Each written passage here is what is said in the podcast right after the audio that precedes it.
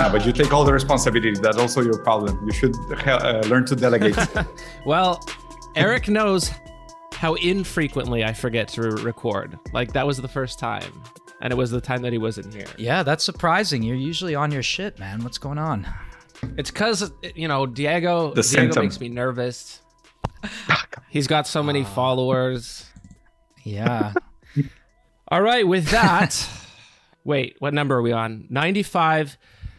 Welcome, listener. You are on Pill Pod, number 95.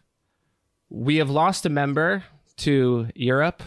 Where I don't know where he is right now. Germany. Germany, Um, Italy. so shout outs to shout outs to Victor.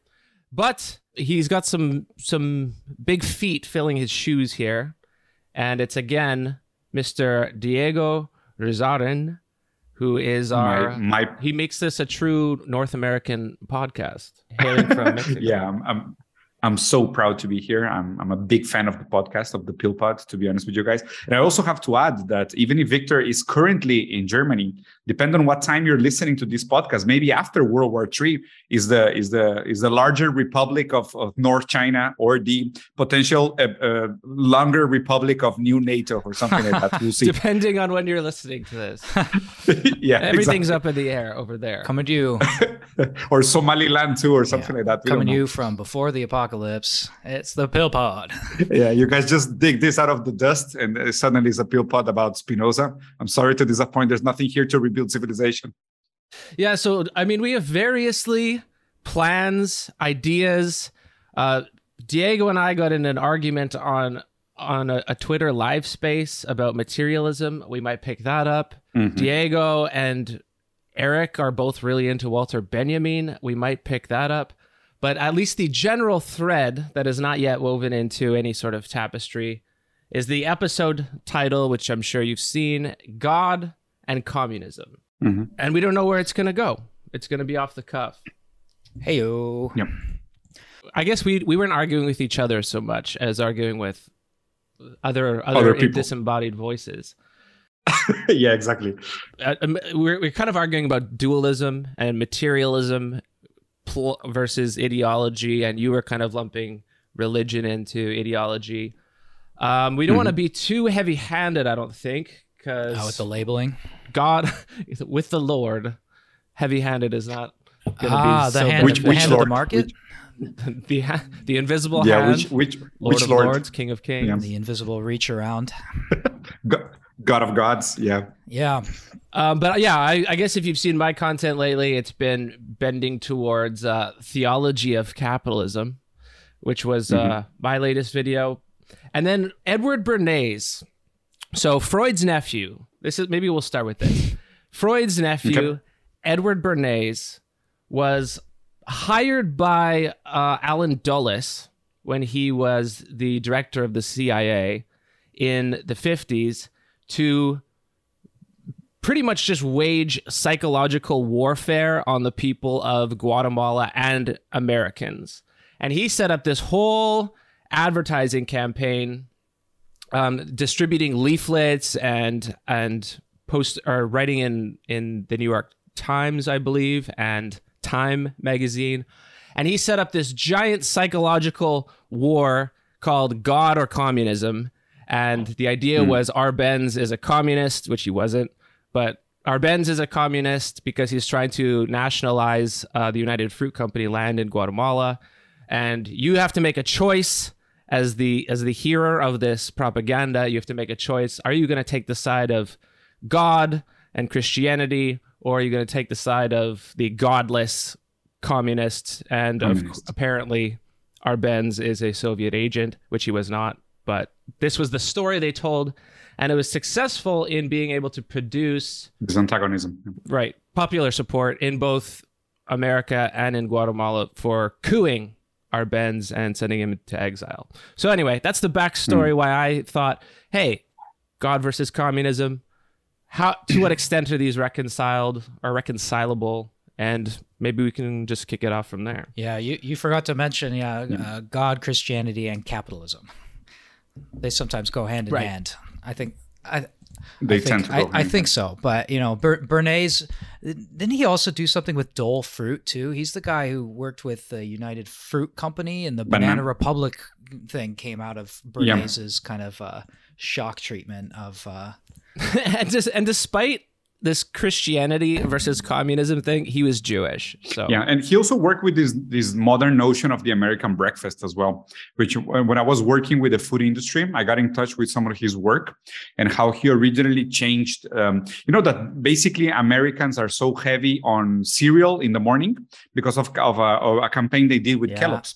Introducing this notion that cornflakes was a fundamental part of breakfast, which caused a mass disaster of diabetes, like giving a point to our friend Marx again. mm, And um, wh- why I'm why I'm saying by by saying this, let's say by, by the Orthodox Marxist tradition, the dialectical materialism is very simplistically saying is the notion that material basis or the material conditions of the world creates or produces idealistic superstructures or this notion of the superstructures. And my reading in the in the tweet space that got controversial uh, pills is that my current reading of Spinoza applied to dialectical materialism is that there's no real dialectical retroactive uh, retroactive uh, feed cycles between the superstructural uh, um, the superstructural ideas and the material basis. And, and my notion, being very monistic about this reading, is that uh, everything that we understand as subjectivity, ideology, theology, it's symptomatic. It's not dialectic. It's symptomatic. What we can do is use uh, critical theory tools to, in a way, dig through the mud and see the relationship between the symptoms and the causes.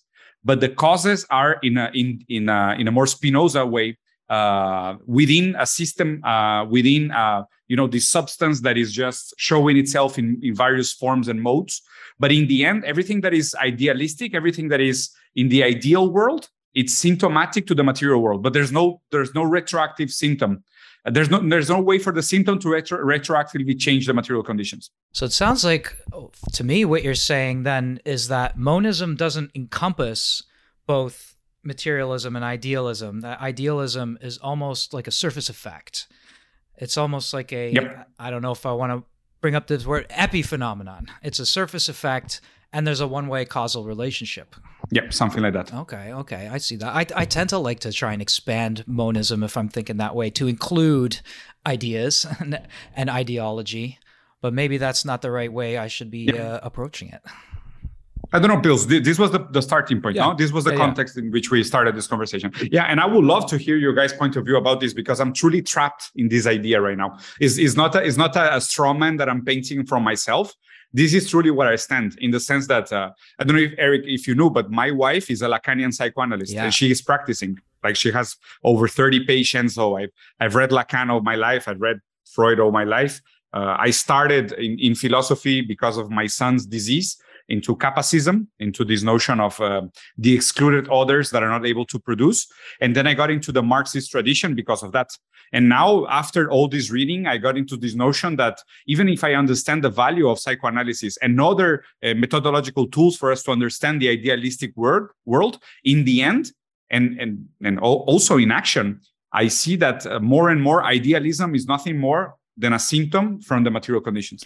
I did I did listen to the last episode you were on, so this sounds very familiar to me, and I very much sympathize with that approach. And it seems like and the the angle that I kind of take, if you're familiar with what I look at sometimes, is like biosemiotics and some new research. You know, when they when they talk Mhm. about gut Yes. health and things like that, right? There's a materialistic basis even there. We're we're deepening our understanding of how our attitudes and how our moods and our emotions and our ideas are affected by our gut health and what we eat and Mhm. yeah our bodily constitution really affects our ways of thinking as well and you know how can you have a revolution Yeah. on empty stomachs and and uh, kellogg's cornflakes uh, you, you just can't do it I was I was just having this conversation last week. Actually, last week I so you guys see I'm also in practice and not only in theory. I'm not fake to my own beliefs. I, I organized last week a congress in Mexico City that we call Confluencia. It's confluence, and I brought some friends that are philosophers, most of them PhDs from Spain and, and Argentina, to think about an uh, Iberophonic identity. So, what does it mean to speak Spanish and Portuguese? Since the two languages are the only two languages in the world that share a 99% compatibility and are based on the verbs ser y estar, which means uh, to do and to be, which are, are very materialistic. And we were even discussing how German and English are very idealistic languages because the subject is always implied and he's implied in a metaphysical sense. And Spanish and Portuguese, the subject only is in action. You know, the subject only is when he's doing. And, and we were having these conversations in Spanish about the materialistic tradition and what we can do with the materialistic tradition in Spanish that maybe was not able to be done in other in other cultures, in other moments in the world, and in other languages for sure. Very cool. Uh, are you saying that English and, and German lends itself towards a theological metaphysics? or an onto yes, onto the, the, theology. The, the the very material condition of the sounds and the structure of the language itself tends to idealism. How does the, how does French fit in with these between the two? It's also very romantic, but I think the metaphysical subject in, in French structure is is different. I mean, I'm not that fluent in French, even if I can read it and I can kind of speak it. It, it tends to more the, the romantic route to the to the Roman uh, to the Roman route, but specifically Spanish and Portuguese, uh, the verb is always super active. Like the subject is is acting all the time. He's doing. He's doing in the world. You know, he's not implied as a metaphysical subject. Okay, so if we're asking a question, kind of like we opened up with, what is God? What is God for? Um, there's w- many. Uh, this is maybe too stu- It's too stupid or stupid to try to deal with this in an hour. But uh, the argument that you made, I noticed, was only about causality. It wasn't about the personality of God. It wasn't about um, you know whether God loves us, cares for us, or uh, the utility of religion for like social cohesion or anything like that. You are you the only thing care. you care about it seems like is causality. Yeah, cause of itself. And not dialectical causality. No, like pure pure difference, cause of itself causality. So what if someone's like offended because they believe in in God and it's a part of their identity and part of their religious community? Um, I don't really care. You don't care? okay. Yeah. I, I, don't. Yeah. I don't care about offended people. they, they, they, don't bring much to discussion. Well, I don't think dialecticism. Starting, starting from a moral point of oh, view. sorry. sorry no. I didn't want to interrupt you. I was just going to add. I don't think dialecticism has to imply dualism. Okay, good. Can we start from there? What's what's a monistic dialectics? How do you differentiate one thing from the other in a monist point of view? Having dialectic as a relative when difference. I when I listen to uh, the sort of arguments that the Zizekians, for example, present against Spinoza, Spinoza and Spinozist influenced posthumanism, mm-hmm. they will say, you know, let's we we got to start with Descartes. And Descartes famously introduces this dualism, right? You have substance dualism. You have mind on the one side, matter on the other side, or substance. And they then travel forward in time to to Hegel, who the questioning of the subject, the critique of the subject was completed during German idealism for them. And now this new assault that is coming from posthumanism developing a monistic standpoint is just repeating this kind of gesture that has already been completed. That's that's one of that's like a very simplified version of of what they sometimes say. And so I, I kind of read that as as dialecticism doesn't imply dualism, because you're not starting with this dualistic ontology. You're starting with the thesis antithesis, but you don't want to say antithesis because the antithesis comes from within the thesis. It's not something external to the thesis. That's that's basically what I mean. The, the thesis develops into the antithesis through the second stage, the negative dialectic stage. That's how I put it. Uh, it's that's really confusing, but it's it seems to say that it's not dualistic in in the in the Cartesian sense, anyway. Can, are you going to comment something, Pills, or can I? No, I please respond. Please. So so there's a there's a text that I looked up for this from a guy named Wilfred uh, Cantwell Smith. I don't know if you guys heard about him before.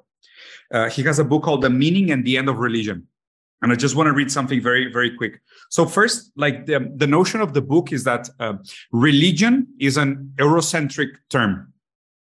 And normally, what you have to do is that you have to secularize the meaning of religion in order to apply the category of religion to somebody that, re- that is religious okay and this this is this is this is what for me causes a lot of this confusion because for people that are true religious they're not religious. For them, religion is ontology. I, I don't know if I, I don't know if this is, this is explaining it clear enough. In the sense that you know, for a Buddhist, Buddhism is not a religion; it's a worldview. You have you have you need the secularized reading of the word religion in order to apply religion as a category to religion itself. So religion only makes sense from a secularized point of view from religion. You see, like you, you, you, the word religion already implies that religion is ideology. Mm-hmm. And, and, and, going back to Marx with this, because if we're if we're orthodoxies with the reading, is that uh, the material bases create the the ideal superstructures, mm-hmm. but ideal superstructures exist not only to mask the material basis, but to but to per- per- perpetuate them in order to, to maintain the stability of the material basis that produces the, the idealistic superstructures. So in that sense, what is interesting for me, and, and I would love to have Eric's take on this because this will take us closer to Benjamin, okay, is the sense of what is the function of religion? Like we, we can already pretty much admit that religion is symptomatic. Like religion, religion doesn't create the world. The world creates religion. No, and this is this is dialectical materialism. Words, ideas don't create the world. The world creates ideas. So in that sense, even religion is a consequence of past material conditions that produce these worldviews. And, and what is important for people listening to this discussion is that when you already use the word religion to describe religious practice and religious belief, you're, you're making a swift of a, a movement of hands. And by switching a religious point of view that is ontological, that is a notion of the world, is a worldview, and you're treating it as a, as, as a sub um, subcategory of belief. So it's already ideological. So in that sense, for me, is already ideology. So for me, the, the, the, real question is not is not what comes before. We, we already have established that material conditions come before. What I'm interested in is arguing whether or not religions dialectically change the world or not. And this, of course, will take us into the field of free will. Because in, the end, how much of our consciousness, of our subjectivity interpretation of free will is able to alter back material conditions? You've almost uh, you've you've paraphrased Marx very closely there, actually. Um, uh, right near the beginning, you said the world creates religion. Uh, the it's the you've paraphrased paraphrased Marx very closely here. The the human being makes religion. Religion does not make the human being. Yeah. Religion is the self consciousness and self esteem of the human. I'm less anthropocentric than Marx. I think Marx was a was a crypto humanist. And that's probably the, the problem. I mean, as the same way people criticize Hegel for not being Hegelian enough, we can maybe even even say that Marx was not Marxist enough, in the sense that I think Marx still carries an anthropocentric um, uh, bias that is no longer necessary. That's why I think I, I, paraphrase it because I remember the sentence, but I don't completely agree with it. I, I don't think I don't think uh, what, what was Marx's way? Humans uh, yeah, the, the human. This is from 1844, so he's still in his kind of disalienation phase. But yeah, you're, you're right. So that is yeah. Marxist he, humanism. He wasn't really a crypto humanist either. He was pretty much an explicit yeah. humanist. Here is explicitly humanist, humanist, at this point. Yeah, yeah, the, yeah, yeah, But he was right. really young. He was 20, 28 Eight, when he wrote 1844 that. yeah the human being yeah. makes religion. Religion does not make the human being. Religion is the self-consciousness yeah. and self-esteem of the human who has either not yet won through to himself or has already lost himself again. So human human centric yeah right. Anthropocentric here. And he also calls it i mean so, people um, use this to criticize marx but he also says you know it's the opiate of the people which i think people. is it's it's misunderstood because we think opiate means oh it's something bad, but it's like opiate is is a painkiller because it's the heart of the heartless mm-hmm. world. So he's not he's not explicitly anti-theist. I think he thinks that religion is important, but also it serves this ideological function at the same time to be the salve. I think so. That, so. You know, you don't need to change your material condition. Yeah, it has a kind of anesthetizing effect because it's an expression of suffering but it creates an inverted world, one that reflects the material world, but in yeah. inverted form. Just as Hegel Correct. is sort of needing to be turned on his head because he gives us an inverted idealistic dialectic, whereas Marx is going to give us a materialistic dialectic. Absolutely. Right? Yeah. So here, here's where it's get interesting to me because taking Marxism seriously, and if you try to be a serious um, dialectical materialist, you either have to become theological in the sense that uh, Marxism becomes messianic, since you know, like there's a logic to material conditions, and there's an endpoint resolution to these antagonisms that will eventually take us to the culmination of history. So there's a poetic messianism implied in the very orthodox reading of Marx. And on, and on the other hand, you need to be completely uh, away from self-determinism. You, you need to be completely a, a, a hard determinist because if uh, in, in, in, reading spinoza again okay? So the, the notion of liberty from uh, freedom from spinoza is freedom is the subjective ignorances of the causes that condition us. So we're only free as much as we don't understand the previous causes that conditions our notions of, mm-hmm. of freedom right? So we're only free in in as much as we don't understand the relationships of of cause that provoke our notion of freedom. But if you apply that notion of freedom to marxism then the only way to be a truly uh, uh a dialectic materialist is to be hard determinist mm-hmm. so there's so there's no so there's no room for the, the second part of the dialectic to come down from from superstructures to material mm-hmm. basis and that's that's the kind of Spinozist argument because we as as we grow in knowledge, we learn what causes things, what determines things. And so our growth in knowledge brings determinism into play, but through that there's a paradoxical freedom that comes around with knowing determinism. Is that is that right? Spinoza, uh, the best explanation I've heard about this this uh, the definition of freedom from Spinoza is that you're standing in front of two doors, A and B and you choose to open door B. Okay. And you open door B and you feel happy that you went through door B. But the issue is that door A was always locked and you never tried. So you have this notion of freedom based on your your bodily experience of the world and you tell yourself the story of freedom because you don't understand the limitations of the material world in the same way that we think there's a certain degree of freedom from our actions but we don't understand all the microbiome decision making mm-hmm. that is taking place prior to subjectivity that condition our notion of freedom yeah i think i like that that's com- complexity theory as well today right we we just sort of retroactively project free choice onto our decisions yeah, after, after the fact. yeah, after, after, the fact. Yeah. I was free to choose door B in the first. I could have chosen A. So are are you saying are are you you're making a determinist case more or less here? Hard determinist. Yep. Ah, fuck! Don't put me there. Okay. I don't know, man. in, when we're dealing with like Spinoza's substance, it's not clear that we're talking about the way we conceive materialism. That's why it's called Spinoza's God. It's not necessarily material. Yeah. But I guess the ignorance of of not knowing what we had chosen it I don't I don't necessarily think that it leads to determinism necessarily because you wouldn't know either way. So I guess in terms of making a claim or making an argument, it would be very difficult to argue that the world is determined if it is determined. So so you think there's freedom in mistakes? there's ac- I believe it. I I would believe that there's accidents in a sort of Spinozan universe that could be mm. they could be called freedom. There's I agree, and it's a, it's not the freedom of like an individual human subject. I think all of us are past that in this conversation. But the accidents, we're not we're not liberals. Come on, man. The liberal Don't subject. Me like that. If you call yeah, if you, if you call me liberal, I'll, like, just, I'll just leave. Nature itself can make what we'd call accidents or or yeah. causeless causeless effects. That's why I would not commit to this notion of hard determinism because I think there's still some potentiality. You know, this difference between freedom from and freedom to. I, I still there's still room for newness, but newness is not experienced, or I mean, newness is not provoked by the ideal uh, subject that is acting upon the material world.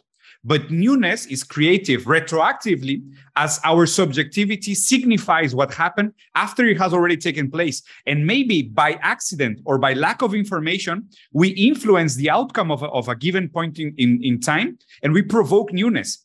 But it, it doesn't necessarily correspond to what we wanted to do, to what we understood, and to the current limitations of the material world you know it's, it's signifying after it, has already happened right. so the ideological you know? superstructure as a kind of surface effect attempts to grasp the material causes but it doesn't cause those causes. Those causes cause it, but that's what we grasp them through in a certain sense. Exactly my point, Eric. I think I think you you were able to explain my position better than myself. I, I, yeah, and I and I like this this notion that yes, I, idealism is how we explain the world.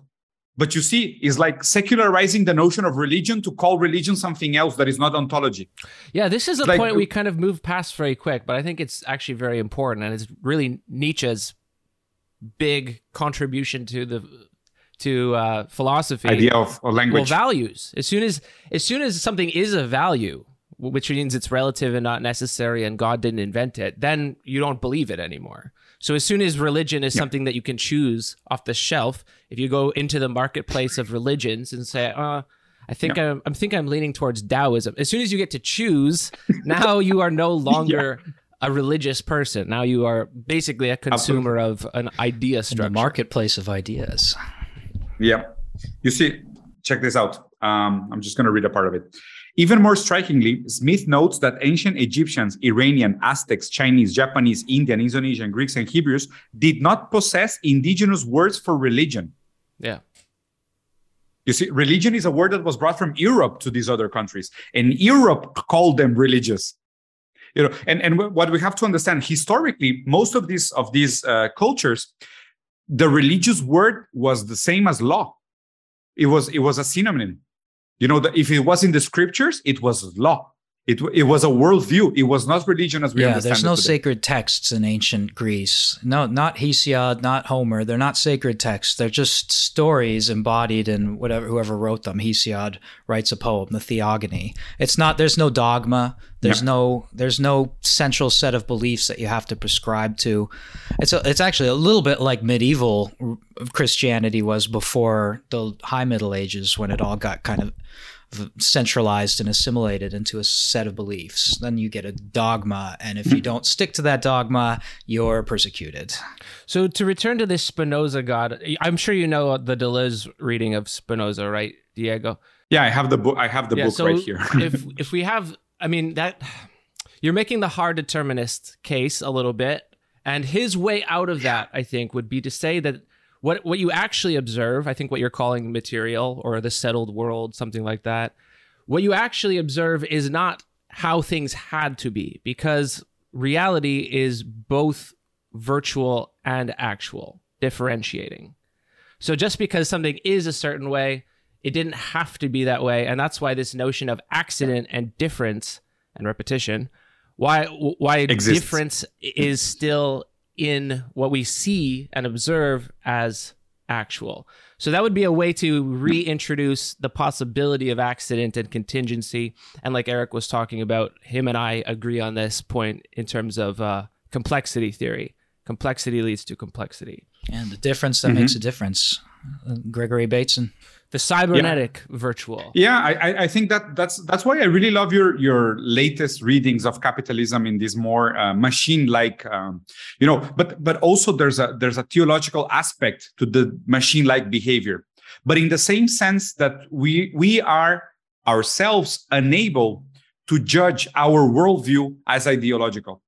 You know, I think it's the same criticism that that uh, Freud did to the critics of, of psychoanalysis that people tend to to use and, and understand psychoanalysis on other people but not on themselves. Right. is is is as if we are resilient to judge our worldviews as ideological as well.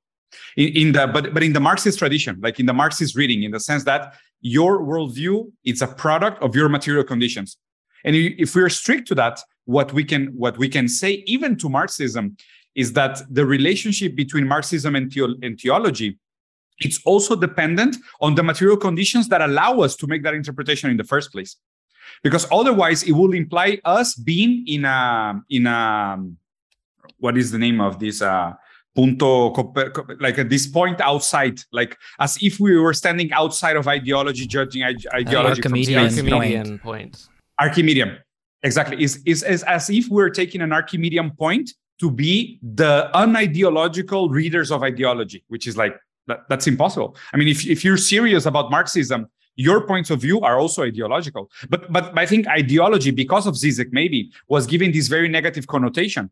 But but in the end, for me, the, the problem, and this is the central point of the conversation I wanted to have with you guys, is that re- religion before the European invasion was also ideology. And worldview ontology is ideological in the sense that material condition produces ideological points of view from the world. Yeah, now you're now we're going into semiotics, which is somewhere your somewhere your, your field, we're Eric. both very comfortable, actually.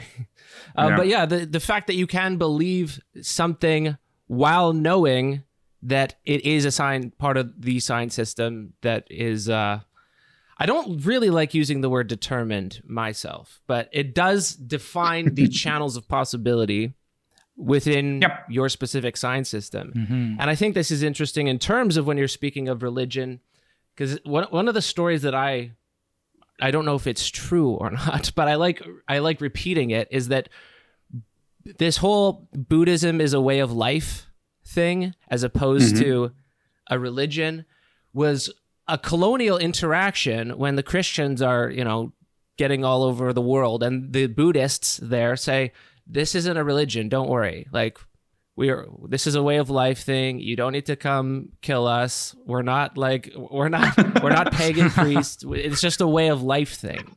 Which is like uh-huh. what you're saying, this interaction between the Christian monolith, the, the monolithic religion that says everything else is a demonic perversion of Christianity if it's not Christianity, Yeah. Paganism. which creates the it's a it's a dialectic inversion of all others are in this Manichaean framework, which isn't an invention of uh, Christianity, of course. Yeah. Yeah. You, you're religious. We're right. You you have the wrong one. yeah. We do have that that problem sometimes though, and this was like a big vent on like th- what theory tube uh, when that theory tuber was explaining Kant, and I think it was Hans Georg Moeller. He did a he did a review of his explanation of Kant, and he said this guy's completely confused transcendent with transcendental. Transcendent is that place where God lives, you know, God, freedom of freedom and immortality of the soul. That's transcendent. Transcendentalism is a weird sort of in between, right? It's the it's points more towards subjectivity and the and the categories and logic hmm. As opposed to the transcendent which is what is just by definition beyond what we can experience. We can't experience the transcendent. We I, I I don't know how you get there. It's super sensible. It's only it's only in thought. It's only in mm-hmm. rationality. At least this is i'm i'm just sort of spouting out some kantian stuff there. But i it's uh, Yeah. it's reasonable because Zizek does hold to this, right? He's he's a he's a transcendentalist in a certain way. He just has also his theory of ontological incompleteness that goes along with it. So when you encounter a contradiction, that's because the structure of reality has contradiction written into it. Paradox. Hmm. I, I would love I would love to bring uh, to bring if if we can at some point a friend of mine from Spain called Ernesto Castro. He's fluent in English as well, PhD. The guy teaches aesthetics in the um, uh, University of Salamanca. If, no, not Salamanca, of Madrid. I think he's in right now. And uh, like his notion of aesthetics, you guy will simply adore. Like he's super into Maurice Merleau-Ponty. Like his notion of aesthetics is is very much in line of what we understand as as aesthetics. I think. And the guy uh, we we recorded a podcast last week, and he was explaining to me the seven de- definitions of freedom based based on the seven de- definitions of love from the Pla- Platonic dialogues. It was incredible. Like his work is fucking fantastic. The guy's brilliant. But I would love to get into this notion and this conversation because in the end, what I think the the big conundrum is in this conversation. And since like I think most of my friends in the in the academic world are either Marxist but or materialist, which is kind of hard because now, like, if you're leftist and you're not Marxist, I don't trust you. If you're leftist and you're Marxist but you're not materialist, I don't trust you at all. You know, it's like it's, it's kind of weird because it, tend, it tends to push push you to this notion that the enemy is idealism. Mhm. It's and, and it's messed up because when when you get to when you get to materialism, my problem is determining the role of freedom in materialism you know is exactly what is the what is the right level of freedom? How do we understand freedom from a monist materialist point of view that is non-dialectical? Because the, the whole the whole notion of dialectics implies co- uh, concepts that are or, or or entities that are cause of themselves. Because to be dialectical beyond the beyond the idealistic part of of of, uh, of dialectics if you want to be dialectical materialist without the spinoza point of view that there's no uh, entities that are cause of themselves beyond the one substance how is dialectics taking place if, if everything is intertwined what, what do you mean dialectical in, in the sense that how, how is one thing disconnected from the rest that it can be the cause of something else so are you you're making an argument against dialectics? Again, yes. Have you heard of something called negative theology? No, is is the Adorno one? No, that's negative dialectics. But uh, negative theology actually mm. goes back to like the the early church fathers in like the the third century. But negative theology no is idea. a theology without the dialectics because oh the only God. thing you, cannot say anything true about God. You cannot make any proposition about God because God is eternal, transcendent. So mm-hmm. the only thing you can say about God are negative statements. What God is you not. You can only say God is not limited. God is not limited. Finite. So it, it really yeah. it reduces the dependency of religion and and like theology mm. on language. It just says the only true things you can say about God are negative statements, which that's interesting. I mean, I, in terms of uh, theology that I like to read, it's the the one that I'm partial to because it's the only one that can be right or not wrong. That's sort of like uh, yeah. what Augustine is. Oh yeah, or not wrong at least. Yeah, at, at least you're not ra- making false statement. You're just saying negative what is epistemology. Not possible. I'm not wrong. I think that's sort of what Augustine is thinking about a little bit. Like God, if God fills everything, then where's freedom? uh, he sort of inhales a little bit, like sucks in, sucks his belly in, and leaves a little bit of room there, or something like that. Like that kind of a metaphor for negative theology. He just evacuates a little bit. Well, to say hmm. anything positive so, so about we... God, then that would be to create difference, but you can't create difference in God because there is no difference in God because He's everything. God is everything. Yeah. So can we can we talk about the instrumental use of religion in Marxism? and maybe go go there because there, there's two readings we can have the reading that the one you said at the beginning saying that um, uh, religion was also almost antagonical to communism because of course in a sense uh, some branches of, of marxism leninism were uh, atheist.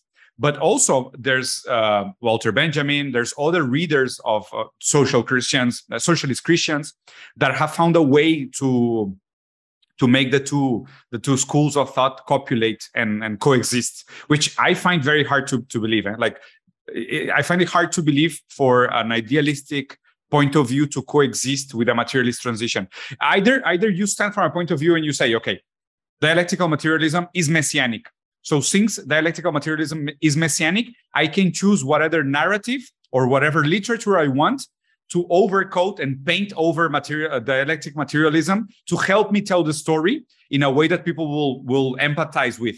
You know it's like eric was saying i just choose a, a painting a coating of paint to put over dialectical materialism because there's a bunch of cogs and mechanisms going under that we don't fully understand but responds to a to an internal system of logic which is dialectical materialism and we paint over it judaism christianism social, uh, whatever whatever story you want to tell. But but it's a very laid back position because you're just waiting for story to unfold. Where sorry where are we going with that? Com- comparing this comparing this like being a marxist oh, okay, and right. having some theological background and and, ha- and being a marxist and being fully fully atheist but also being a determinist because you have to commit to this idea of, of dialectical materialism well there's a few i mean just to like give the give the options on the shelf here you can there's like socialist Jesus is one version of this. Like Jesus is a socialist revolutionary before the before the Advent, or like religion is a useful tool for getting buy-in, which is a rather, I guess, kind of cynical view that we can use religion to organize, but we don't really believe it. You know. Um, and then there's what, or the psychoanalytic approach, like we need to believe in some higher power to be able to like believe in yeah. ourselves. So it's a again a cynical humanist argument. I'm kind of partial to the cynical humanist argument, actually. I don't believe we're really Yeah. free, but we kind of need to believe we're free to get things done. Yeah, exactly. But Yeah. you're you're making an argument about strictly speaking um, metaphysics, right? Yeah. Okay. What do you think, Eric? What do you think, Eric? I mean, there's there's so many ways I want to go with it. In a in a way, I I like the the negative theology approach because I do want to make room for spiritualism in Marxism. I think it is just practical to say, you know, okay, there is Christian socialism. It is a valid position. Just really practically speaking, saying there's a huge swath of people out there. Like in, a, in an earlier episode when Matt was speaking with um, uh, Aaron, I think his name was from um, from the ICS, from the Institute for Christian Socialism, that many people are driven out of away from their faith because it's been you know colonized by republicanism and really like right wing views. So I think hmm. just practically speaking, I don't know. I go. I'll try to get back to theory, but I mean, just practically speaking, we need that. We need we need to be able to say if you have some kind of faith, whatever it is, Judaism, Christianity, Islam, there's room for you in a socialist movement. But how we take that then back to Marx's work and say, okay, well, here's where you know, like it's the opium of the people isn't to say it's a bad thing. We've already kind of established that, right? It's an expression of suffering. And that's the key word. It's it's expressive. So it is it is ideological. And in that sense it has a kind of anesthetizing effect. Suffering is at the heart of religion. And our suffering makes us into believers and, and believing helps us deal with that suffering. Just as, you know, psychoanalysis tries to depth psychology tries to look inwards and see that those sources of suffering. Yeah, I'm, I'm going to quote probably one of my favorite philosophers and thinkers of all time and say, Do ideas matter? that's yeah that's the problem right? If i if, if ideas are simply caused by material circumstances not simply actually very complexly caused by material circumstances then then what good is it? But it depends on how you make you feel right? It's it's it's an effective kind of s- you, we have to be in the realm of affect what what what Peirce would call firstness, right? Affect influences first of all. And it's and it's getting to reality because reality is that thing, right? Ideas don't matter to reality because he defines it as reality is what exactly what it doesn't matter what you or I or any number of people think about it. Reality is reality itself. But there is still an effective approach. Almost. There's still so, it makes us feel things. Hmm. Yeah. So my question is specifically in that end of the loop. So so we're saying that there's um there's a material condition that produces ideas, and how these ideas feed back into the cycle of changing material conditions, of changing reality. That's that's my my question is there. Like wh- when do exactly and how does exactly ideas and understanding that ideas are caused either completely or by mistake or by misinterpretation or by some sort of openness that is potential how do they feed back into the cycle that change the world Yeah, because ideas come built in with the possibility that you are wrong, that you are mistaken, that you are not grasping it properly. Because we know that ideas are exactly what allow us to grasp the material basis, but then ideas come baked in with with f- you you have to be fallible in your approach. Because if you take ideas as simply causing reality or causing the material base, then you're approaching something like fascism or totalitarianism in your thinking, and that and then that's not you know that's that is not conducive to the, to moving forward into kind of some kind of revolutionary consciousness, revolutionary subjectivity. That's fascism. Hmm. Yeah, and on that point, I, I never someone to say you can't believe that because it's wrong. I don't I don't even think honestly that you can say that and know that you're correct in saying that somebody else is wrong. Um, but on your point, this is going to be the most postmodern thing I say today. one of one of top top 10 to to it's not always effective in terms of like cause and effect especially in a social situation to be correct and i'll use nietzsche here because nietzsche talks about the use of truth and how our use of truth is so violent that it makes us wither so he talks about if you if you pull away the horizon if you pull away someone's capacity to believe in something, including yourself. If you if you say I I shall not go any further than this and I refuse to believe because I refuse to be wrong, you suck out the air of the atmosphere is what he says, and you become this withered little plant because for us whether it's stupid, whether it's right or wrong, meaning is a dimension of space for us that we need. Necess- we almost need necessary. to have the opportunity to Yeah. have ideology. to give to to, To give, give, meaning to our ourselves, to give meaning to Yeah. to history, experience. the thesis on history. We need we need it to matter, even if we're wrong about it. And I think it might be more important that it matters than that it's correct. yeah, it's it's almost like saying like the, the story is important even if the story was not true. Yes. in in the sense that but but I, I don't know I, maybe eric i would love if you can do this do you mind explaining the the automata example from walter benjamin and theology being hidden under the table That's a tall order. Um, let's see. Let's see. The story told of an automaton constructed in such a way that it could play a winning game of chess. Okay, I got to refresh my memory of the of this. A puppet in Turkish attire sat before a chessboard. So Why does there's he have to be in Turkish attire? yeah you, you will see so there's a little there's a little hunchback. He's an expert chess player, and he's and he's hidden under the table. And through a system of mirrors, he's able to play the game. And it looks like it looks like the game is playing itself. It looks like there's an automaton sitting in front of it. Is that is, is that the basic thing? The the puppet is historical materialism, and it must correct enlist the service of theology in order to, in a sense, justify its moves. And that, and so Benjamin sets up this this again. I'll I'll say I'll say it. It's a dialectic in a certain sense, right, between theology and historical materialism. But there's another player in this game. It's historicism, and this goes back to the this goes back to the the sort of contextual argument, right? There's there's historicism is coming out of social democracy, and the social democrats are somebody that Marx was a little bit upset with in the Gotha program because they were capitulating to the bourgeois in their ideas. Uh, they had these false ideas about labor. But I don't know how far I could go with this because it's uh, you know I came I, I came to Benjamin through the task of the translator and, and writing on his earlier stuff. And then you get the cultural materialism. You get the cultural materialism of of say Raymond Williams and the British New Left, who pick up Benjamin and and they pick up uh, Antonio Gramsci in order to talk about why the revolution fails because they're not paying attention to the cultural they're not paying attention to that ideological superstructure because they are reductive. They're not that and, and that was a distinction i didn't i wanted to bring up. Like being a determinist doesn't mean you're a reductionist.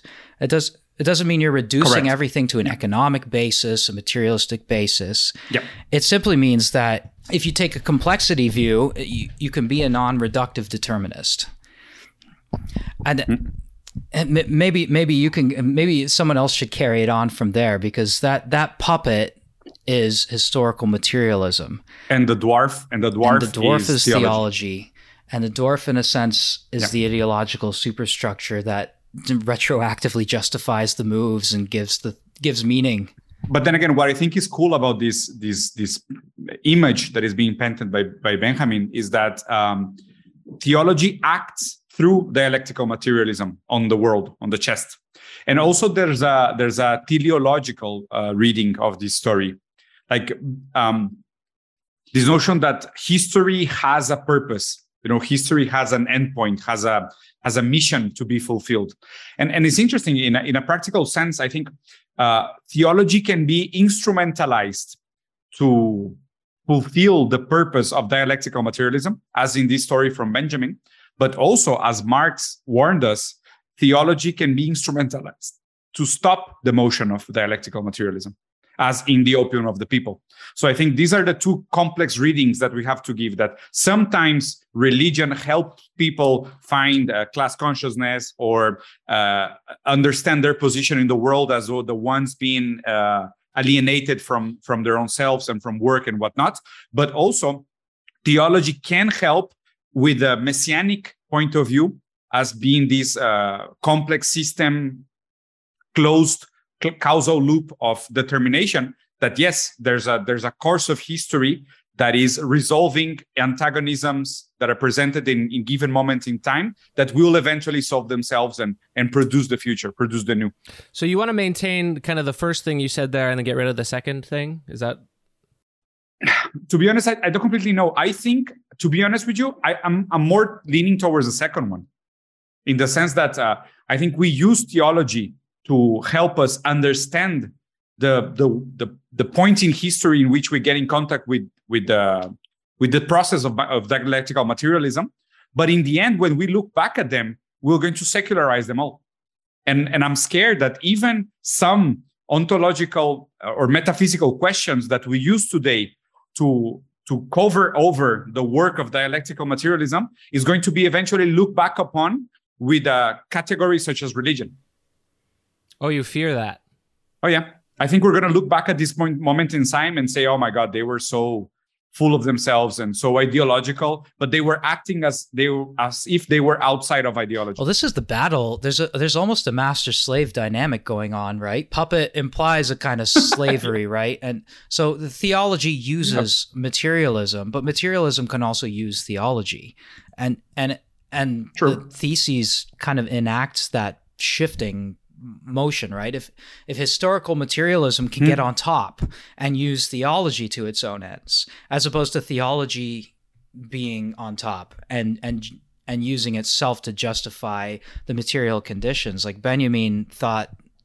You know, ben, Benjamin thought Carl Jung was was quite fascist in his thinking, and I think that goes towards one of the readings of Freud is that it's used to normalize people who have you know neuroses, psychoses.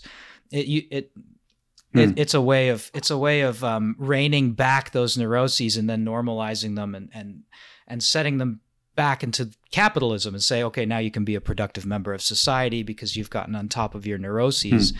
as opposed to you know accepting the fact that neurosis is a is a fundamental part of subjectivity Eric, that was fucking beautiful, man. That's that was beautifully put, and I'm glad Pills is back. Yeah, I, I was comparing um, historical materialism using theology as opposed to theology using historical materialism.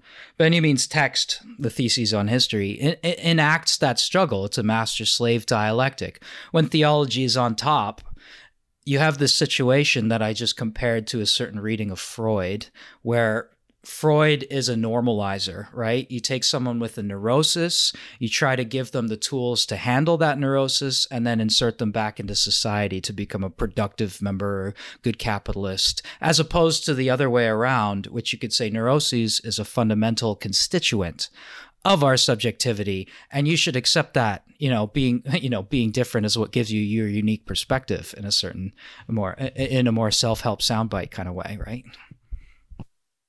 yeah, and and my and my segue uh, to go into Deleuze from here, pills, and I would love to hear your take from this because it's a pity that we never got Deleuze or Marx. I think is one of my biggest bone killers in the history history of intellectual work. But I think I think there's a relationship here in the critique Deleuze does to psychoanalysis in the sense that these uh, founding myths that in a way Freud went all the way back as much as he could to find these structures as a reflection of psyche that is only materialized in the in the repetition of these myths right? So uh, oedipus is nothing more than a manifestation of something that we have within our our structure of psycho of, of, of psyche that is uh, tangibilized or in in this relationship that we have with family with others with libido with sex with pleasure with jouissance with uh, permission and whatnot okay?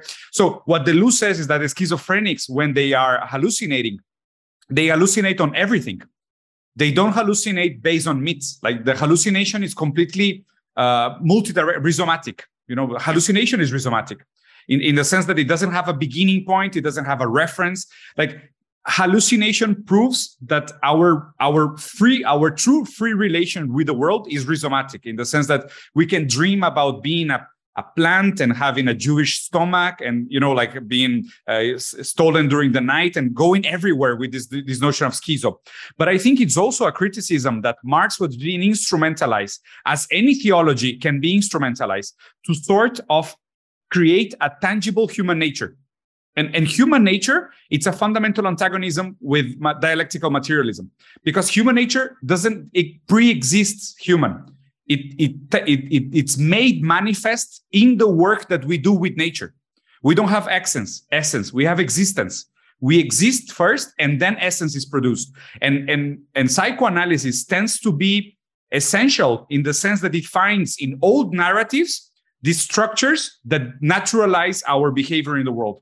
And this is anti anti dialectical materialism. So that's why I think there's some super strong insight into a Deleuzian reading from schizoanalysis, analysis, trying to think that every theological structure tends to create a naturalistic behavior, a natural human nature. You know, and this is completely anti anti-Marxist.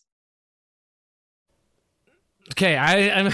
does it make sense, or am, I am I crazy here? No, no, no. I I I want to respond to this, but keeping the the listener in mind because you went uh you're you're quite advanced on this point if we're if we're doing reading metaphysics. So I wanted to think. I'm just a I'm just a sophist. eh? Like forgive me. And, no, I, I, I, did I didn't study philosophy. I just read a lot. That's it. I've never never done a lesson in my life. I would like to kind of pick up three quarters of where you were there in terms of the relationship between capitalism and religion, because you're you're kind of saying that history okay. creates not human nature in general, but human natures dependent on you know what the material conditions are demanding at the time. Exactly exactly. And we're talking about like secularizing away from religion and then maybe in the future we'll look back at the the, the period of secularization differently. We don't know whatever accidents happen. Yeah.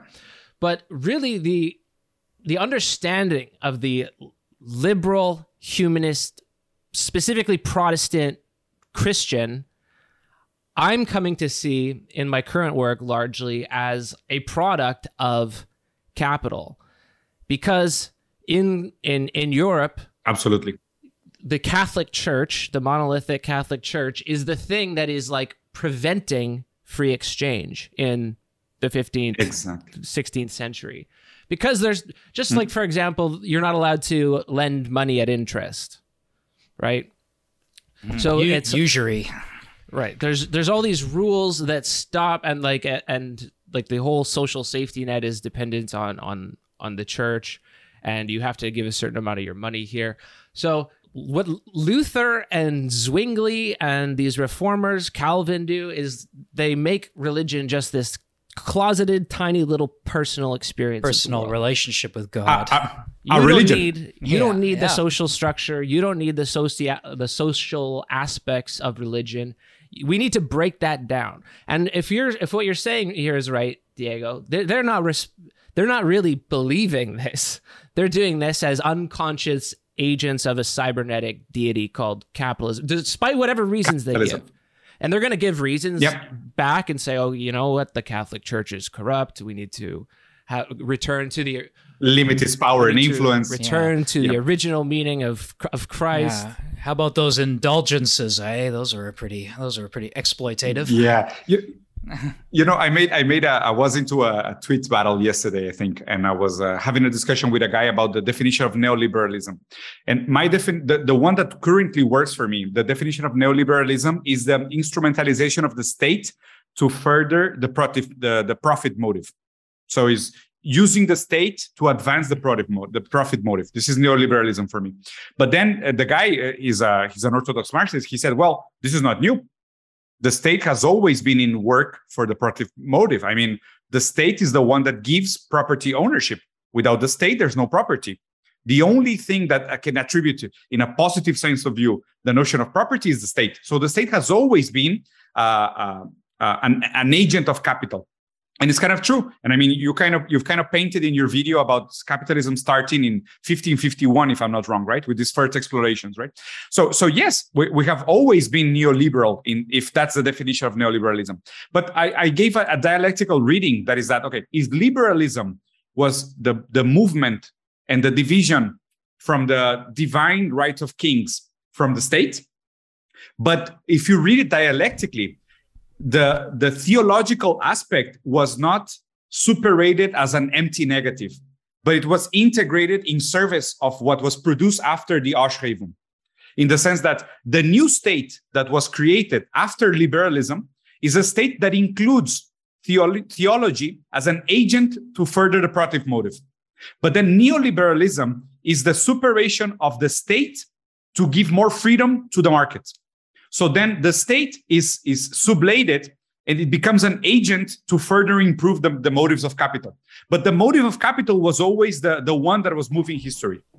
This, this, is, this, is, this is my reading of liberalism as yes, church is getting too powerful. Is this getting in the way of commerce? So we're to sublate it and we're to dialectically go over it and make theology work for capital. And then the second movement on neoliberalism is that the state is getting in front of capital. So we need to sublate the state and get it to work for capitalism. This is my reading of liberalism and then neoliberalism. Mm. And then in the and then in the 70s and 80s you get deregulation and and Reagan Reagan Thatcher and all that sort of yeah laissez-faire liberalism going uh, turned up to 110%. Yeah. Yeah. Yeah, I get that. Pills, what do you think? I'm so obsessed right now with the idea of limits and limits in capital because I think the only thing that it observes as a cybernetic system, which is not conscious, um, I mean, it yeah, might be conscious by extension through like individual capitalists, but not in the first case. Mm-hmm. But the program that it seeks is where's the block, where's the limit, how do I overcome? It's pure rhizomatic. It it finds it, yeah. It, and and yeah. from these from these like temporary centers of wealth accumulation, which you know Britain, Holland at the, at the beginning, United States now, it just spreads out and finds these things, and it seems like looking back, like this happens automatically. It's this tentacle yeah. growth. Yeah. And there's no restraint of morality. Morality is an inconvenience, obviously. Doesn't matter. But then, yeah. So my question, I guess, to turn all this back is if that's the thing that you're fighting, what do you do with meaning to to I guess humanize that? And this is why I think humanism well, is a strategic response, not something I actually believe in, but something I think we almost need to believe in because it's the only way to introduce a value system that is foreign to this logic that only seeks out blockages to capital. Right. This this is interesting because my, my current reading is that and, and this is a recent shift in my in my point of view. Um, I think I went from being an anti-capitalist, which it, I think is a very infantile position. You know, looking back at myself, uh, to being a post-capitalist. And I think, and this is more rigorous to the materialist tradition in the sense that capitalism is not something to be antagonized.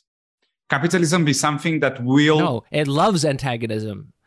It wants that. Yeah, exactly. It, it yeah, it's it's almost like the sense that what impedes the way becomes the way. You know, whatever resistance you put in front in front becomes the way of expansion. It's it's incredible. Mm-hmm. You know, it's like this is, is system theory. You know, like exactly where you set the limit is is where it's going to exhaust the the greater amounts of force yeah. to overcome it. It's it's it's almost counterintuitive to our notion of mm-hmm. resistance. Mm. Is, is is is insane. Eh? Like this systematic reading of capitalism is truly brutal because it shows us our impotence in a way. But uh, what, what I'm saying of being post-capitalist, and I think this is something that Engels mentioned when he was confronted with this notion that some primitive cultures were communists. And, and of course, they cannot be communists because communism can only come after socialism and after capitalism. So there's no way for a primitive uh, uh, organization of power or social organization to be communist. Doesn't make any sense. Communism necessarily needs the unjust, immoral, the predatory development of capitalism. I think yeah, all that is solid melts into air. Well, all that is sacred is profane. But is it, isn't that isn't that sentence used in the se- in the sense of um, of a complement to capitalism? Yeah, because it dissolves the feudal order. It it dissolves yeah. the authoritarian order. Yeah, it, it, it's it. it's a it's a it's a complement to bourgeois revolutionary yeah. spirit, in the sense that, that well, dialectics can only be taken serious if you say the, the, the, the current state of, of things that we're living in is a, is, a, is a resolution from past antagonisms. And also, I also I always love to remind me this sentence from Hegel that was recuperated by Marx and Engels that everything that is real is rational and what is rational is real. But then Engels added, what is real is rational and what is rational can be real. Mm-hmm. You know, in this in the sense that, that it doesn't it doesn't closes the loop, but it opens a possibility for rationality if rationality is truly rational to eventually become uh, actualized in history. So in that sense, my reading is that yes, we live in, and not it's, it's hard to make these claims without moralizing, but we live in the only possible time, right? Like this is is is almost deterministic to say that there's there's if if there are some organizations of state power accumulation and production is because they're rational up to a certain sense. Mm-hmm. Uh, you either accept that or you marry yourself to this notion that we're truly free and that everything is spontaneous and it was created out of voluntarism and free will. No, it, it has to have a certain level of rationality for it to operate. What we have to what we have to understand and almost take a vow of a vow of, of humility is to say that things will change when they're rational enough to change. So if if we're not ready to overcome capitalism, is because capitalism hasn't give hasn't produced everything that is able to produce in the sense of, of rationality and in the sense of the logic of the material world acting upon itself in a causal complex. Do I hear sense. some accelerationist tones in there? yeah, step on it, baby. well, no, it's it's not. Uh, you know, if if what we're saying is, you know, capitalism is the most revolutionary mode of production so far. There's no so far. We, yeah, we're gonna have to out revolutionize this ex- extraordinarily revolutionary regime. And what I said earlier about, you know, we need, you know, we need, the, we need to make room for meaning and spiritualism. And I'm, I'm trying to be nice to the theological crowd saying that, but how, like, we do really have to think hard about how, you know, marrying Marxism to theology is going to create some kind of context to I mean, out revolutionize capitalism because it loves opposition, right? The limits you set for it become the guiding principles for the next step.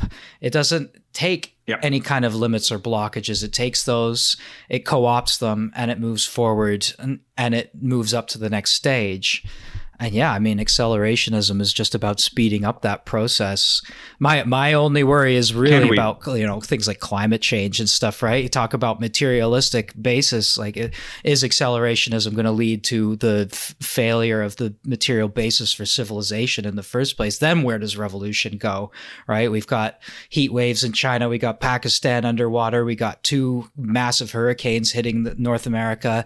It's yeah. Earthquakes. Do you see the Swiss yeah. glaciers just fucking getting dissolved? Yeah. And that's where the flooding it's comes from too. But I mean, that's like kind of what it sounds like, Diego, you might be saying is this it, it will only change when it's rational for it to change. Which, and I, yep. I hate the infantile position of accelerationism insofar as it says, well, we shouldn't do anything then. Fuck if it, yeah, if it's fuck it accelerationism, then just like because well, accelerationists uh, but, are but thinking you know, about Bitcoin know, and shit like that more more than they're thinking about. Yeah, no, no, no, no. I think those are those are like dumb libertarians. they they don't even know they're just being milk out of their money like fucking idiots. It's it's, yeah. it's insane. It's the biggest pyramid scheme in the story of the yeah. universe. It's it's ridiculous. I mean, if if all of capitalism is a huge pyramid scheme, like NFTs and crypto is like the pyramid scheme, the pyramid scheme of our generation. But but moving beyond that. I, I think like this, even if, if it's a naive position to, to, to assume accelerationism, but it, it pre-implies a notion of freedom. It pre-implies your consciousness as an active agent of change, which is already for me a lie.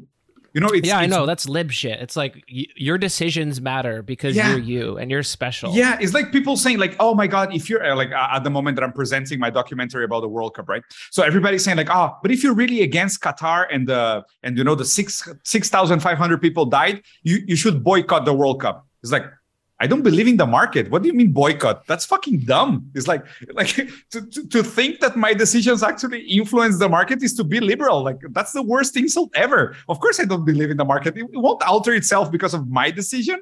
That's that's retarded. It's like That's that's probably the lowest you can get. And in that sense, I think even being a Marxist, it's kind of hard that you have to to find your own your own point of view about how much you can influence the system back versus how much you're a product of the of the system itself. And and this is this is my yeah, my, and I think if I think that's totally true. And if you're honest, you're always more a product Yeah. than you are a producer, unless you're rich. exactly Like- exa- exactly my point exactly exactly my point pills so people come back to this notion of uh, are you revolutionary or reformist it's like what do you mean reformist or revolutionary? Like you have to determine for me first if you're a product of the system or if you're an, agent in the system. Because eh, and this is this is my issue. My latest arguments are always with marxists that are in the in the in the root idealists. And moralists.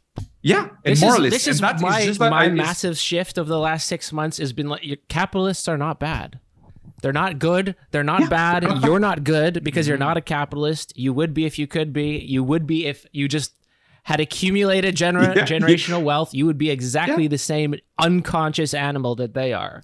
Oh yeah, yeah. Mar- I Exactly. mean, Marx talks about this sort of thing, the exigencies of competition, right? If you if you start bringing morals into the way you run your business, you're going to fail and you're going to descend into poverty. There's certain exigencies that you just have to follow. It's not. It's neither good nor bad. It's just what is.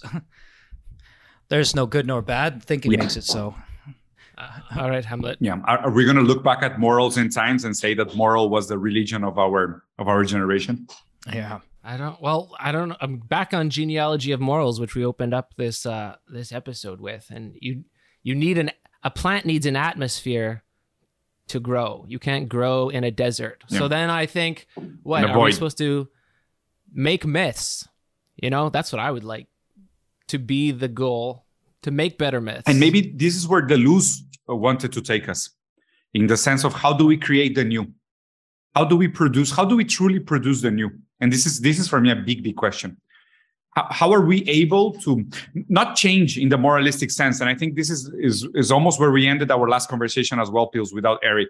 That i'm, I'm not worried in this moral point of view and, and, and understanding that my son is condemned to homelessness and living in the street by the capitalist logic. And even even saying that i understand that capitalism is not a moral system is is is not a moral failure to be born unable to produce. It's it's a matter of efficiency. It's a matter of productivity. That is it's a logic that works within capital for the accumulation of capital for the sake of itself that that doesn't account for for human capital. And this is why i'm, I'm always punching on this this button of of raising consciousness that we're no longer humans. Under capital we're human capital. Like the the the subcategory capital is more important than the subcategory human under the logic of the system itself. And even even understanding that my direct family my my son is extremely fragile within the system i understand that the system is not to blame in in the sense that is is not a is not a moral failing that i'm judging and saying that ah we should be better we should aim to prosper and to include others. It's like dude there's what do you propose? Like what system is more efficient at the moment? Yeah.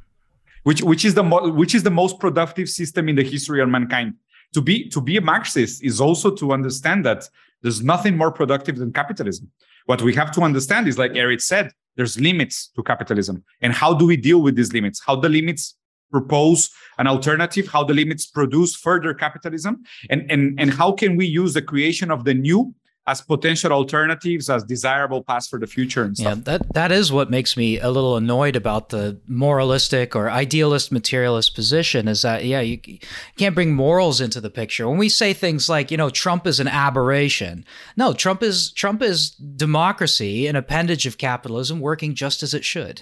It's produced its result that it is made to produce. It's not an aberration. It's not an anomaly.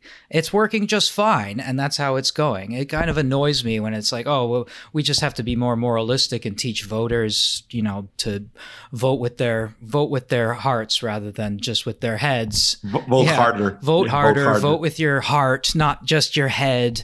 right? Like, I mean, Benjamin saying here, you know, it's not it's not a fight for the future; it's a fight for the past, right? It's a revolutionary struggle, is a fight for the past. To articulate, he says in the thesis six here, you know, to articulate the past historically doesn't mean to recognize it the way it is. It means to seize hold of a memory as it flashes up in a moment of danger. And there's a certain element of messianism is about the past and and then through that we move into the future. Not about the fight for the future simple as if you know events are this sort of linear progression beads on a string. I want to reconnect spinoza's ideas of freedom with um, benjamin's reading of history.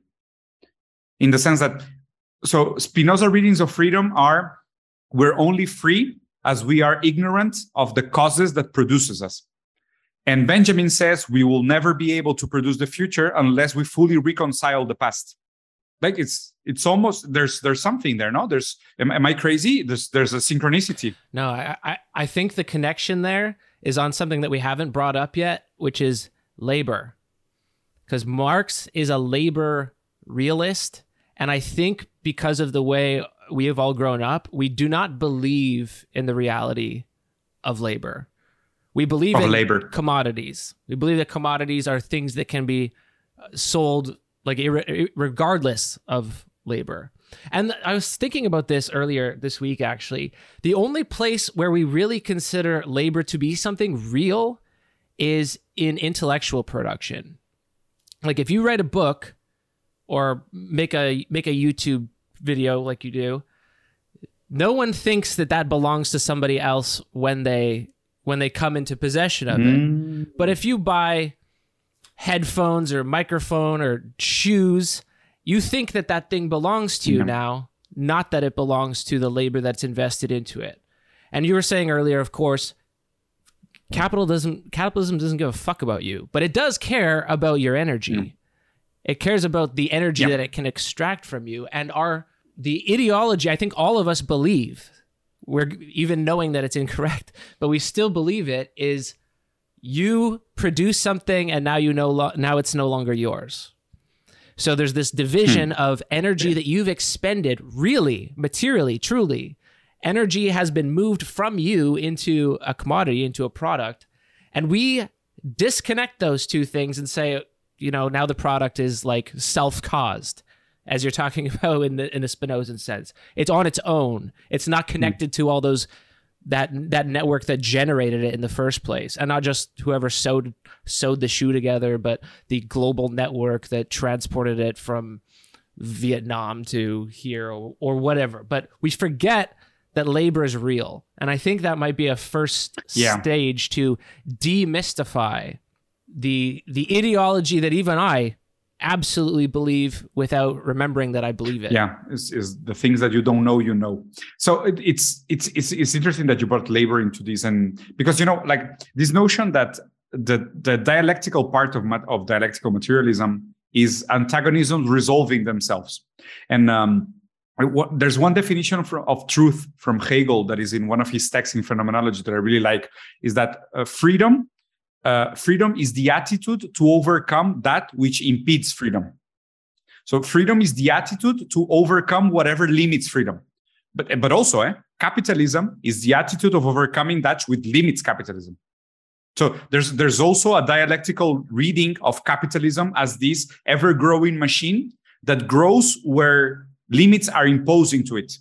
It's it's almost like capitalism is the, the Geist manifesting itself and dialectically overcoming wherever we try to stop it. You know, there's there's a fucked up Hegelian reading of capitalism as a god that I, I, will, I will love to explore into at some moment. But what I wanted to get into this is that this notion that um, being being a messianic orthodoxist materialistic dialect, dialectical materialist from a Marxist point of view, story is fixing itself out, is figuring itself out as it antagonism clash and new solutions are going to evolve out of these out of these antagonisms that are getting revolved. So labor right? So you said when we produce content maybe the people that are seeing the prod the product of our work of our energy doesn't see our commodity as being alienated because they cannot separate the, the production of our labor from the mer- from, from the merchandise.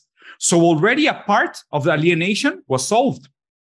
Maybe we still feel alienated because we know YouTube is keeping 30% of what you make. So you feel kind of robbed and, and you don't fully recognize yourself yourself in the result of your work. But a part of the of the, the four types of alienation presented by Marx, one of them maybe was resolved within the production of capital. Like within capital, we gave birth to these content platforms that monetize our time directly. But by monetizing our time directly, they overcome one of the alienation's uh, antagonisms. That was the alienation between we don't see the, the labor force in the merchandise that we consume. You see? And maybe and I'm, I'm not dreaming not being messianic eh? but maybe this is this is the dwarf under the table. The dwarf under the table is how new technologies will eventually even if by mistake the resolution of said antagonisms that then will be signified as uh, a new a new moment in history I mean, I don't, I, th- I don't think it's arguable that I feel less alienated editing vi- editing my videos than working than in a putting factory. roofs on cedar roofs on rich people's houses.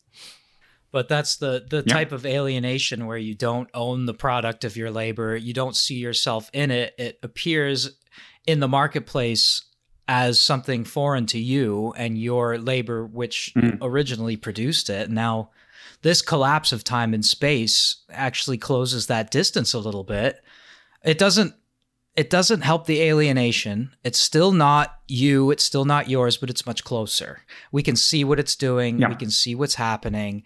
And I I gladly give my time and my energy to these things because that's what, you know, that's what we need to do. I like I, I guess I, I just like to be closer to it and that's my that's my my idea that doesn't matter. These are my ideas that don't matter, but at least I get to see them and I get to see the metrics and I get to see the reactions. But, but then, but then you see, Eric. My point was that, um, and, and correct me if I'm wrong. The four types of alienation is alienated to nature, alienated to yourself, alienated to order to others, and alienated to work. Or was was the fourth one? The product of labor. The the product of labor. Okay. So you see, so okay, so we're still alienated from nature very much. We're still alienated from the product of our work because even us as creators, you see yourself, but you don't fully recognize yourself in the result of your labor. Like uh, this part of alienation, I still feel kind of there. But alienation from others, this is where I find interesting about, about what you said, uh, Pills, is that even if I don't fully recognize myself in the result of my work, because as Eric said, there's some degree of alienation that is not resolved. People don't alienate the fruit of my work Right. from myself anymore. That, that uh, if we break it down in four parts, that part of alienation at least is is changed, is different. It's lessened at Yeah. the very least. Yeah, and as, as Lenin said, eh, like the, the process of dialectical materialism of, of becoming post-capitalist, it could be centuries. I don't know if you can survive it. Yeah. no, if we, we think, you know, if, if 1844 Marx was about disalienation, whereas Das Kapital Marx is is not an accelerationist, but closer to that position where it, capitalism's internal contradictions have to play out. And so that that's where I don't know if I want to go straight to uh, accelerationism. Okay, yeah, accelerate these internal contradictions, right?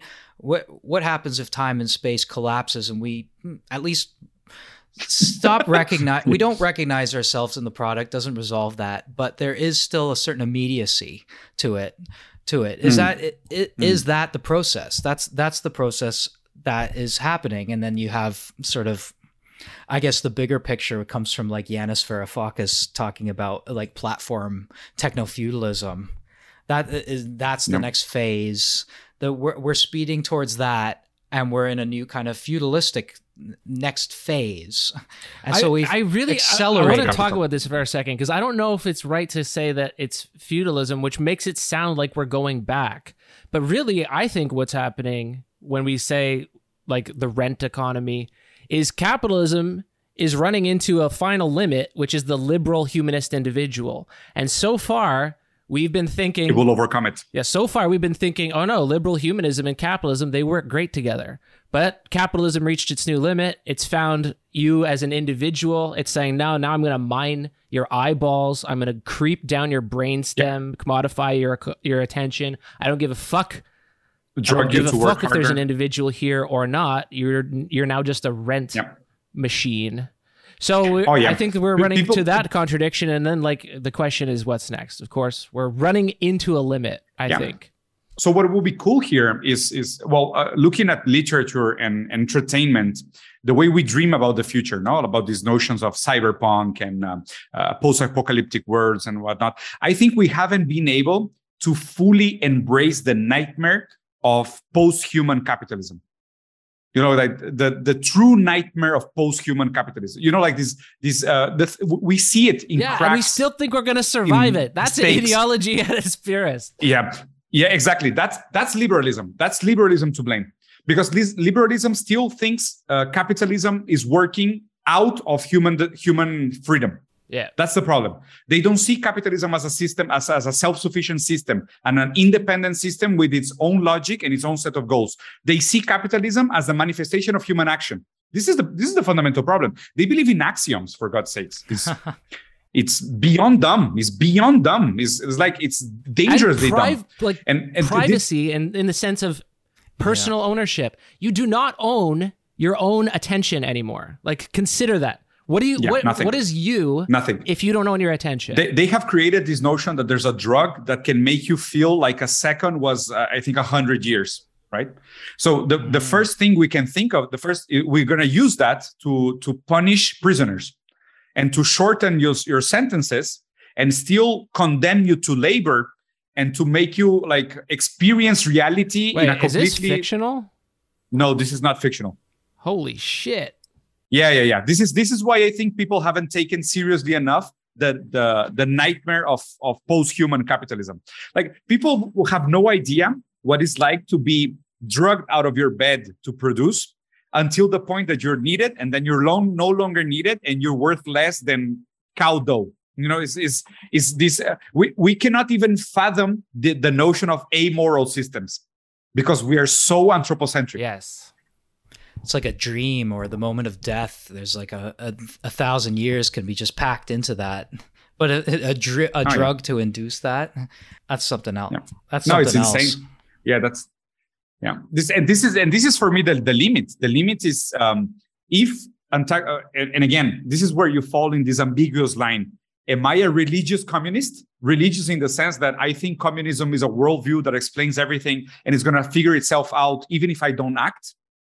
And like, am I am I that type of religious communist? I be, I take communism as a religion that is over determining itself to overcome capitalism eventually or like do i have to take it seriously enough to also embrace the fact that humans are not necessarily part of the equation That's a nice thought. I'm not ready to Yeah. go there. yeah, yeah. Fuck, fuck that man yeah I, I i hope i'm dead way before those things come out like really oh my god Because I am, philosophically speaking, I am a post humanist, but I don't even want to imagine that because it's too terrifying. yeah it is i think it is Which is, you know, only a God can save us, I think Heidegger said with response to that. have you seen this new anime from netflix uh, cyberpunk 70, 2077 No. It's not a video game. It's pretty good.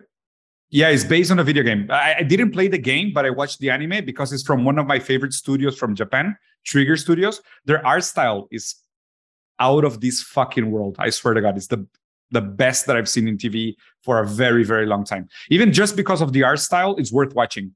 But it touches on some trans and post-humanist topics that are quite interesting. Like you know this uh, paradox of the ship of Theseus Mm, Theseus, yeah. like this notion Oh, Thes- yeah. thesis so they we have changed the piece we have repaired the ship Mhm. so many times and we have changed the pieces so many times that how can we tell if the same if the same ship right, Right. if it's the same ship so I I think this this notion comes back to to what we understand and a, a key part of the myopic point of view of liberalism as they they they don't fully they don't fully embrace the notion that even humans are how can i say this eth- ethereal in in a very in they a very believe in Uh-huh. the what, how do I put this? Sorry, I was like all coming in here hot, like I knew what I was going to say.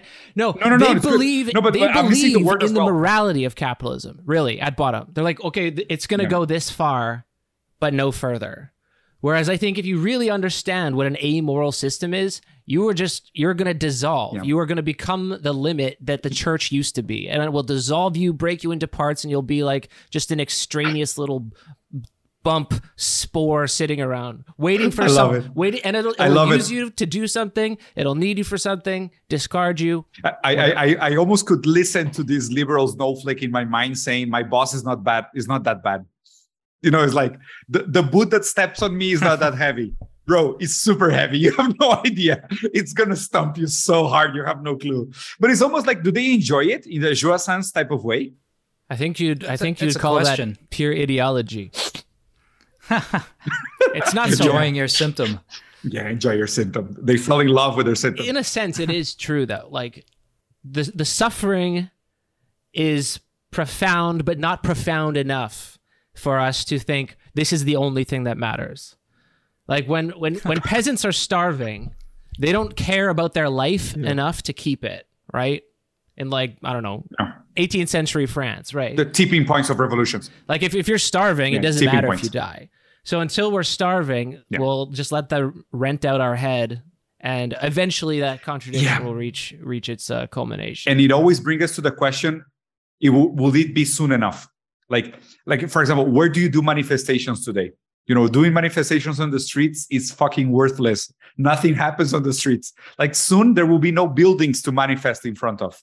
Like what do you do? Cancel politicians in, twitter? It's like that's your last line of resistance? It's so pathetic. It's like oh my god. I, I don't know. Like it gives me the creeps to think that um when we reaches the point where dialectically capitalism as this geist that is overcoming whatever limits it is is is needing to overcome us as the final barrier to be overcome we won't have any tools of resistance in the very Yeah. Deleuzian sense I think a- another angle I was just thinking of with, through all that too is that our heads are spaces for rent for ideas in the sense that you know Ooh. uh, like Guattari and the the production of subjectivity, right? We've been talking a lot like like the base and the superstructure are two separate things. And really when you think about the production of subjectivities, subjectivity, you know, ideas are just squatting in our heads in a certain way. We're we're giving free rent space to ideas and subjectivities. Uh, that nice that nice book Maurizio Lazzarato writes about Guattari and and uh, that seems relevant to me. If if subjectivity is produced, whereas on the other hand, liberalism is is kind of on ego egoistic. It's uh, we are rational, self-possessed individuals who are almost present at our own birth in a certain way. No, that's not the case. We're almost we're, we're almost born. I wouldn't say I wouldn't say tabula rasa, but we are subjects that are produced for capital to then exploit in the future. We're shaped, and we have to break out of that in a certain sense. Or maybe maybe Deleuze and Guattari wouldn't be prescriptive like that, but that's that's where we're heading towards. Well, not tabula rasa, but I think it's like inarguable to say we're already born in motion. We're born in a trajectory. You're not born sitting still before some causes come and affect you. You're you're born in motion. Yeah, like the process relational kind of view as opposed to just the egotistical view where it's like I am my own person.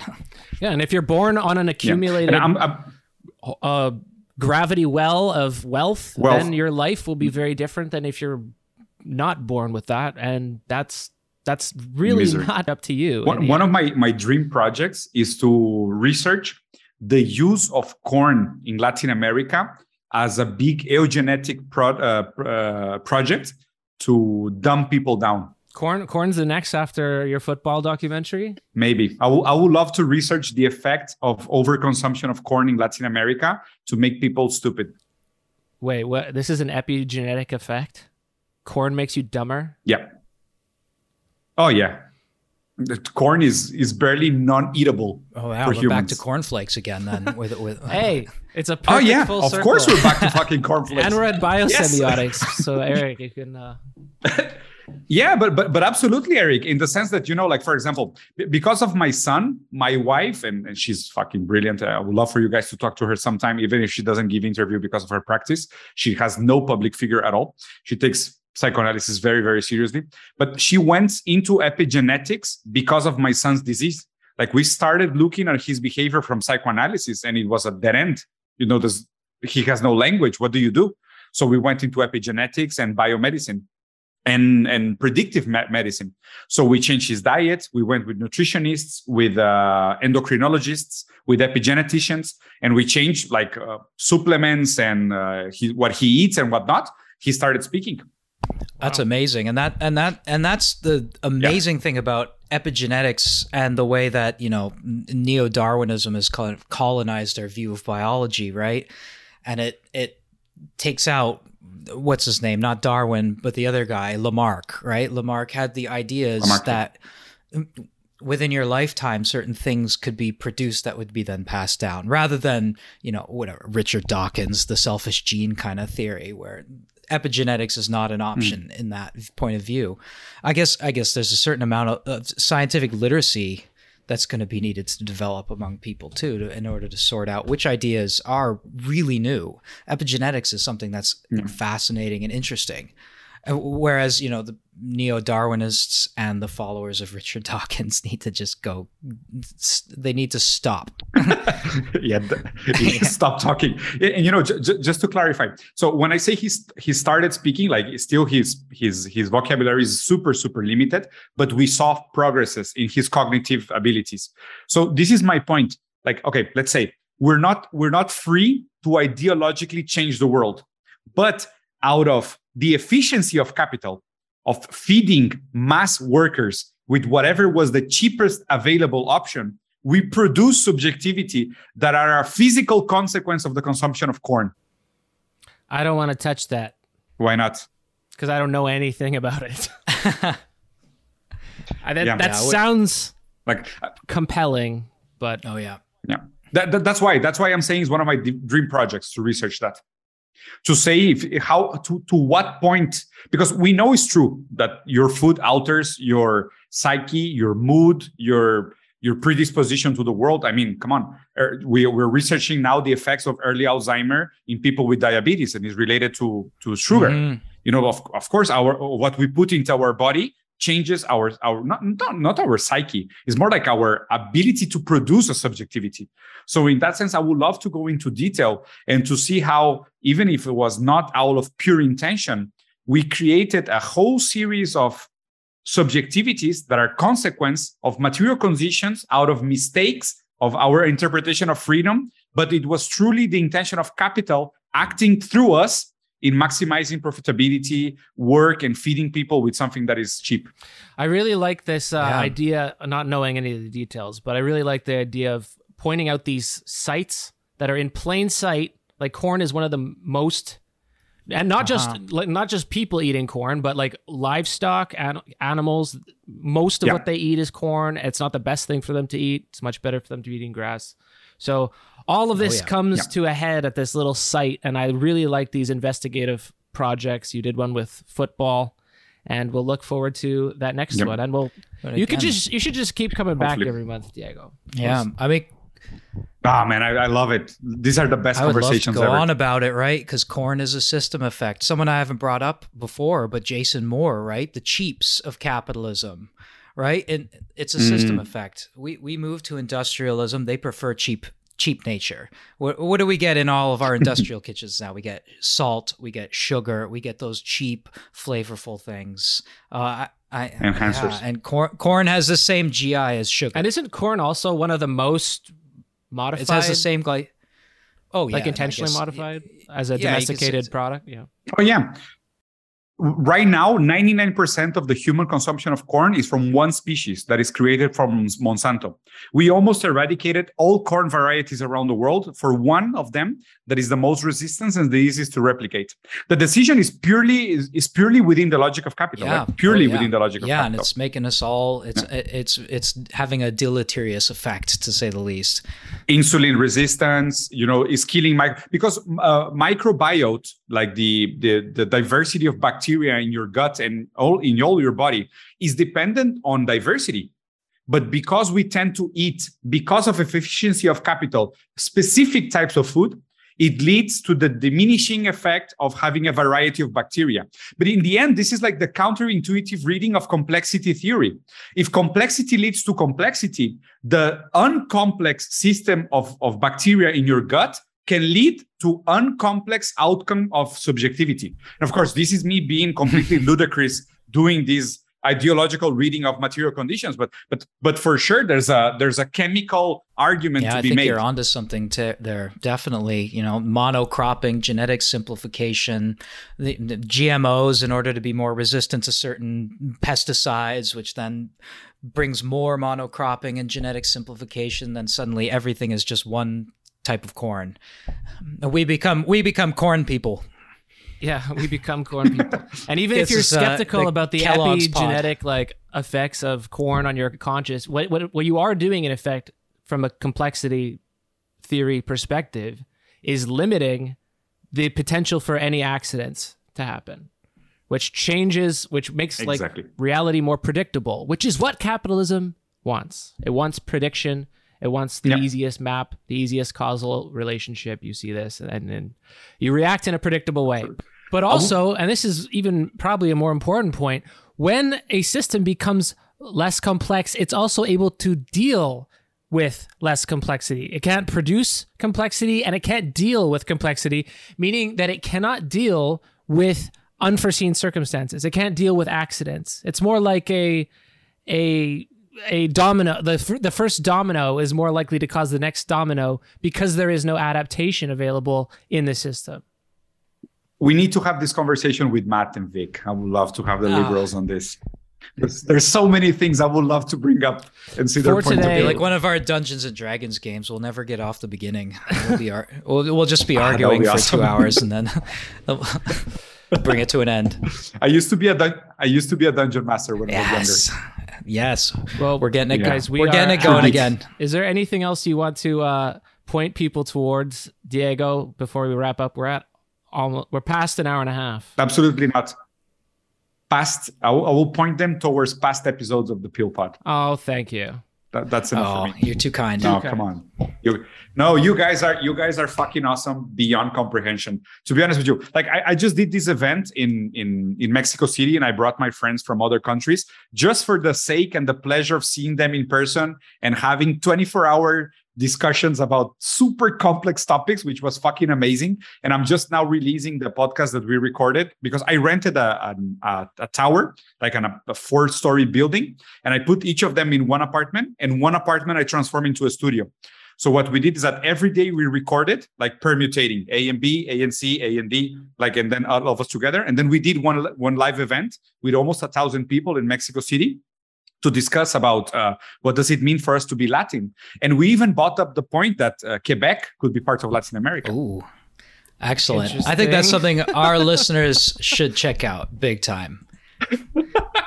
yeah, but it's an interesting argument, isn't it? Yeah. I mean, the, the the the Latin language influences. I mean, depends on how you determine what is Latin America. Hey, you could you could They are argue. Latin and they are in America. I like it. I think Yeah, Quebec should Romantic, separate and then I don't know if they're Latin. for sure. And I will get, I would love to have you guys on my channel as well. Even if most of my crowd my, my crowd speak Spanish, most of them speak English as well. So anytime you guys want to come alone uh, as standalone characters, avatars, or as a group of individuals, which I, I I I tend to believe that you guys exist in real life. I think I'm right. So there's no proof, but I think I'm right. If you guys want to come, you're Oh, super yeah. invited as well. That's how we know we're here in Ontario. It's a big, horrible beast. It sucks up Quebec's goodness and it feeds off Western Canada. and we're hungry for for that nice We need to- Athabasca oil fields. We need more.